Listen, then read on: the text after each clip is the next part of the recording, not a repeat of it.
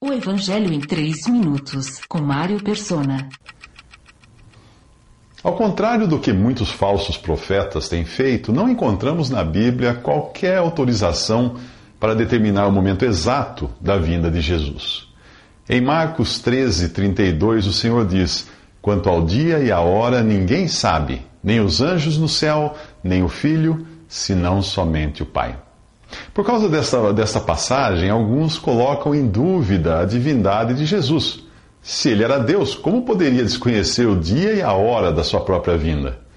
Mais um versículo em João 15,15 15 indica que o servo não sabe o que o seu senhor faz. E era nesse caráter de servo que Jesus estava no mundo. Filipenses 2, de 6 a 7, diz que Cristo Jesus, embora sendo Deus, não considerou que o ser igual a Deus era algo a que devia apegar-se, mas esvaziou-se a si mesmo, vindo a ser servo, tornando-se semelhante aos homens. Como Deus, ele sabia, mas como servo, não lhe era dado saber. Principalmente se a finalidade fosse revelar isso a outros. Em Atos 1, de 6 a 7, embora referindo-se aos discípulos, a passagem ajuda a entender a competência que cada um tem na, conforme a sua posição e autoridade.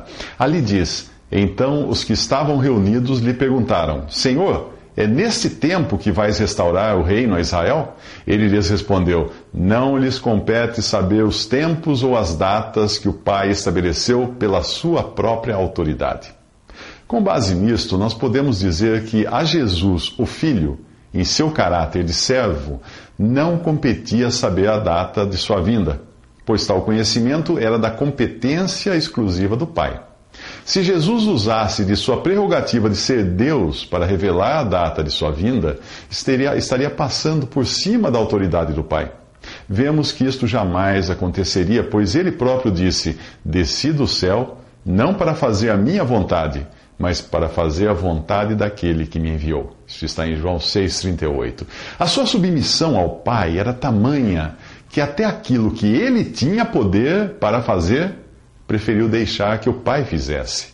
Em João 10, 18, ao falar de sua morte e ressurreição, Jesus revela ter autoridade ou poder para entregar a sua vida e voltar a tomá-la, isto é, ressuscitar. Ele diz assim: Tenho autoridade para dá-la e para retomá-la. Esta ordem ou mandato eu recebi de meu Pai.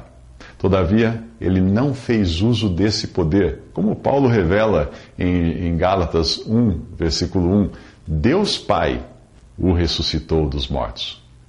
Portanto, qualquer especulação em torno de datas é querer passar por cima da autoridade do Pai.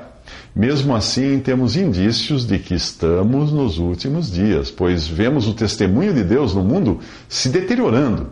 E esta sempre foi uma característica de mudança de era ou dispensação. Sempre que Deus confia ao homem alguma responsabilidade, as coisas começam bem e terminam mal. Nos próximos três minutos, saiba como foi restaurada a expectativa da volta de Jesus e quais foram as suas consequências. Visite 3minutos.net. Dúvidas? Visite respondi.com.br.